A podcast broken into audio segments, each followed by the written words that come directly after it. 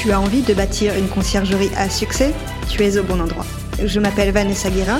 Chaque semaine, retrouve-moi pour parler conciergerie, location courte durée, entrepreneuriat et même quelques anecdotes. En solo ou accompagné, apprends les meilleures stratégies qui vont te permettre de vivre pleinement de ta conciergerie sans sacrifier ton temps. Bon épisode Bienvenue dans ce nouvel épisode du podcast La conciergerie. Je me rends compte que si vous écoutez plusieurs épisodes d'affilée, il me semble que j'introduis l'épisode toujours de la même manière à chaque fois. Aujourd'hui, on va voir plusieurs sujets. Quand on se lance dans la location courte durée en tant que conciergerie, sous-loueur ou investisseur, on peut vite être débordé par la gestion quotidienne de ses logements, ses annonces et tout ce qui va avec. Dans l'épisode 51, Nicolas de la chaîne YouTube Automatique BNB nous expliquait comment il arrive à passer seulement deux heures par semaine pour ses 20 logements. Il a réalisé la semaine dernière un webinaire en direct sur le sujet pour nous donner ses secrets. Ce webinaire, je l'ai suivi en incognito et il y avait vraiment beaucoup de valeur. Le prochain webinaire est le 12 mars à 20h et je vous conseille vraiment d'y participer. Je vous mets les infos en description de l'épisode et bien sûr, vous retrouverez ces infos dans la newsletter qui sort jeudi matin. Deuxième chose à vous dire, il y a actuellement 81 notes sur Apple Podcast et 91 notes sur Spotify. Merci pour ça. Si vous n'avez pas encore noté ce podcast, sachez que c'est crucial pour le développer et surtout, ça l'aide, m'aide à avoir plus de poids pour démarcher des invités de choix sur le podcast. Alors merci à ceux qui y penseront. Troisième et dernière chose, c'est l'épisode du jour. Cette semaine, les invités, c'est vous. Depuis un an, vous m'avez posé des dizaines et des dizaines de questions sur Instagram. J'ai décidé d'en sélectionner quelques-unes et de réaliser cet épisode en mode question-réponse. Et pour la fin, je partagerai vos meilleures anecdotes, histoire qu'on rigole un petit peu. Vous êtes prêts? C'est parti. Alors, première question, quels sont les outils indispensables quand on a une conciergerie? Alors cette question m'a été posée à plusieurs reprises. Souvent on me demandait quel channel manager utilise-tu ou autre. Alors sachez que je ne vais pas donner de nom. Euh, il faudra que vous regardiez vous si ça s'adapte à votre utilisation. Euh, pour moi, les outils indispensables, d'abord, ça va être de maîtriser les plateformes sur lesquelles vous allez mettre les logements c'est bien beau de mettre sur, peut-être, une, deux, trois, voire cinq, voire dix plateformes. Ça sert à rien si vous les maîtrisez pas. Le but, c'est de connaître comment fonctionne à peu près l'algorithme. On n'a pas besoin de connaître en détail parce que de toute façon, on le saura pas. De, maîtriser comment, ben, on peut gérer, toute la partie, je veux dire, à l'intérieur pour pouvoir être plus visible. Donc maîtriser les plateformes, ça va être l'outil indispensable, si on appelle ça un outil. Ensuite, oui, il faudrait un channel manager pour la gestion opérationnelle, pour l'expérience voyageur, l'expérience propriétaire. De nos jours, il y a des channel managers qui font tout ça à la fois. Vous n'êtes pas obligé de prendre un channel manager qui va juste synchroniser des calendriers, parce que c'est son objectif de base. Vous pouvez aussi prendre un channel manager qui va vous aider à gérer ben, la gestion des ménages, par exemple, à gérer un espace propriétaire. Il existe pas mal de choses sur le sujet. Je pense que prochainement, je vous ferai un comparatif en fait des outils pour que vous voyez ce qui, vous ce qui est le plus adapté pour vous. un autre outil, ce serait de quoi mesurer vos performances au fil du temps pour pouvoir vous améliorer? tout ce qui se mesure peut s'améliorer. Donc, si vous savez que ce mois-ci vous avez fait tant de chiffre d'affaires, que le mois prochain vous avez fait tant de chiffre d'affaires, vous pouvez déjà évaluer votre ben, votre performance. Aussi en nombre de logements, mais pas que. En taux d'occupation, vos prix à la nuitée, est-ce qu'ils ont changé? Tout ça, il faut que vous puissiez vraiment le suivre parce que c'est comme ça que vous allez pouvoir ben, c'est comme ça que vous allez pouvoir monter en compétence sur ça et justement vous améliorer au fil du temps. Passons à la deuxième question. Peux-tu me donner une astuce sans faille pour me faire connaître? Alors là, il y aurait deux choses intégrer, premièrement, intégrer les réseaux d'entrepreneurs, j'en ai déjà parlé plus d'une fois, pour se faire connaître dans sa ville quand on démarre, il n'y a rien de mieux que le bouche à oreille. Et pour faire du bouche à oreille, il faut parler aux bonnes personnes. Dans ces cas-là, intégrer des réseaux d'entrepreneurs. si je devais en donner un de nom, il y a le BNI. Je vous dis pas de vous inscrire à ce genre de réseau entrepreneur parce que ça peut être très onéreux quand on commence et puis c'est aussi très contraignant. Après, à vous de voir hein, si ça vous intéresse, mais c'est vrai que le métier de conciergerie n'est pas beaucoup représenté et intégrer ces réseaux vous permet vraiment ben, d'agrandir votre réseau, de pouvoir parler de votre activité Et pour le BNI, vous avez le droit d'être invité par une personne. Donc vous pouvez en parler. Je crois que vous pouvez être invité peut-être deux fois. Donc vous pouvez faire plusieurs BNI s'il y a plusieurs BNI dans votre ville, enfin dans votre secteur, parce que ça peut être par exemple, moi qui suis sur Bordeaux, je sais qu'il y en a plusieurs aux alentours, les, les villes qui touchent Bordeaux. Et deuxième chose, ça c'est vraiment une astuce que euh, une conciergerie m'avait donnée, c'est faire un article dans le journal local.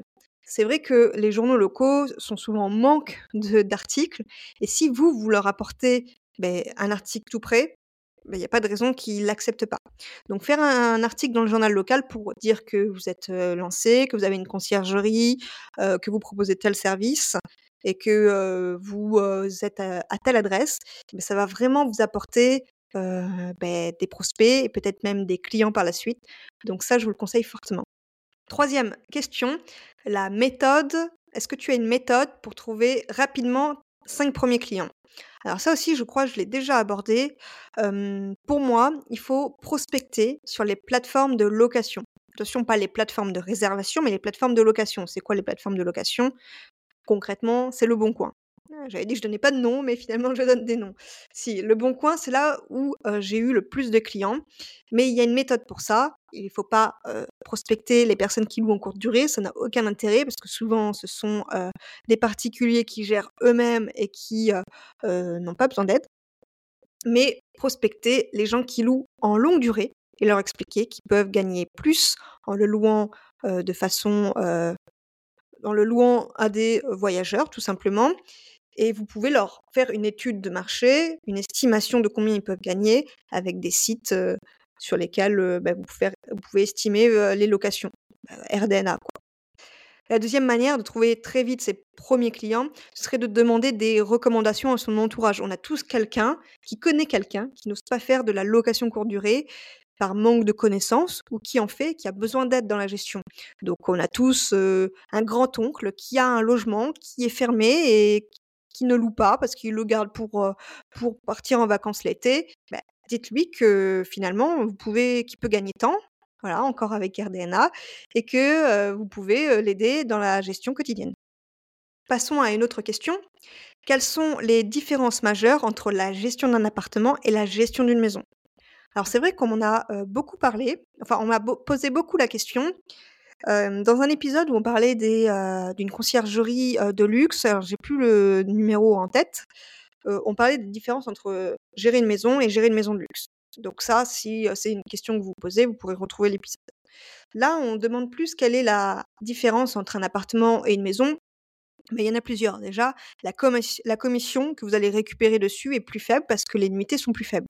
Donc c'est sûr que pour un appartement, vous pourrez récupérer au plus bas 350 euros par mois, alors que pour une maison, au plus bas, vous pourrez être facilement à 750 euros. Et ça, c'est vraiment au plus bas. Ça dépend vraiment de la maison, de là où vous êtes situé. Bien sûr, j'ai donné mes chiffres à moi en moyenne. Hein. Donc ça dépend de votre ville. Hein.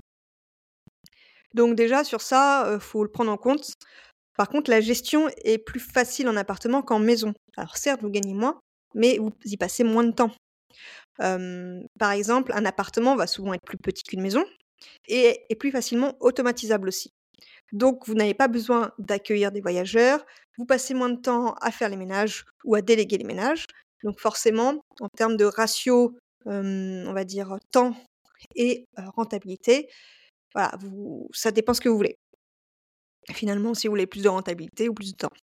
Il faut savoir que les maisons aussi se loueront moins ou pas du tout en basse saison, alors qu'un appartement, ça va se louer toute l'année. Il faut le prendre en compte. Donc, c'est vrai qu'une maison, vous allez la louer pendant les vacances, mais le reste de l'année, vous n'allez pas l'ouvrir. Donc, il faut le prendre en compte aussi. Et puis forcément, comme je vous disais, en maison, vous aurez plus d'entretien, ce sera plus long. Il y a souvent un extérieur, souvent plus grand. On peut accueillir plus de personnes, donc forcément, vous allez y mettre, plus longtemps qu'un appartement. Un appartement studio, vous allez peut-être passer 45 minutes à l'entretenir, alors qu'une maison, vous allez y passer 4 heures. Donc il faut le prendre aussi en compte. Je dis beaucoup: «Il faut le prendre en compte». Je vais essayer de ne pas trop le dire. Alors aussi, il faut savoir que les voyageurs sont plus exigeants. forcément, ils payent plus cher. Ils viennent à, beaucoup de personnes en général. Un appartement, ils sont deux, quatre au maximum. Ça dépend du type d'appartement. Hein, je fais des généralités, bien sûr. Donc les voyageurs qui ont payé plus cher sont forcément plus exigeants. Pas tous, c'est aussi une généralité. Encore une question, comment gérer les check-in et check-out autonomes? Pour ça, il y a 2 manières, c'est simple. Il y a la manière boîte à clés ou serrure connectée que vous mettez alors je vais expliquer vraiment le détail parce que certains, heu, ne connaissent pas vraiment le détail. Un appartement, c'est vrai que, bah, c'est en il y a plusieurs appartements, donc heu, il y a un hall commun.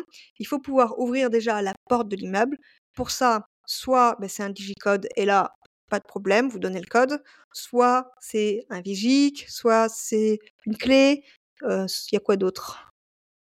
Il y a un interphone, ça c'est le mieux, parce que l'interphone du coup on peut l'automatiser. Mais il existe plusieurs solutions pour automatiser l'ouverture de cette porte en bas, sans toucher, heu, beh, du coup à la copropriété, sans toucher à l'interphone extérieur, parce que ça, vous aurez pas le droit.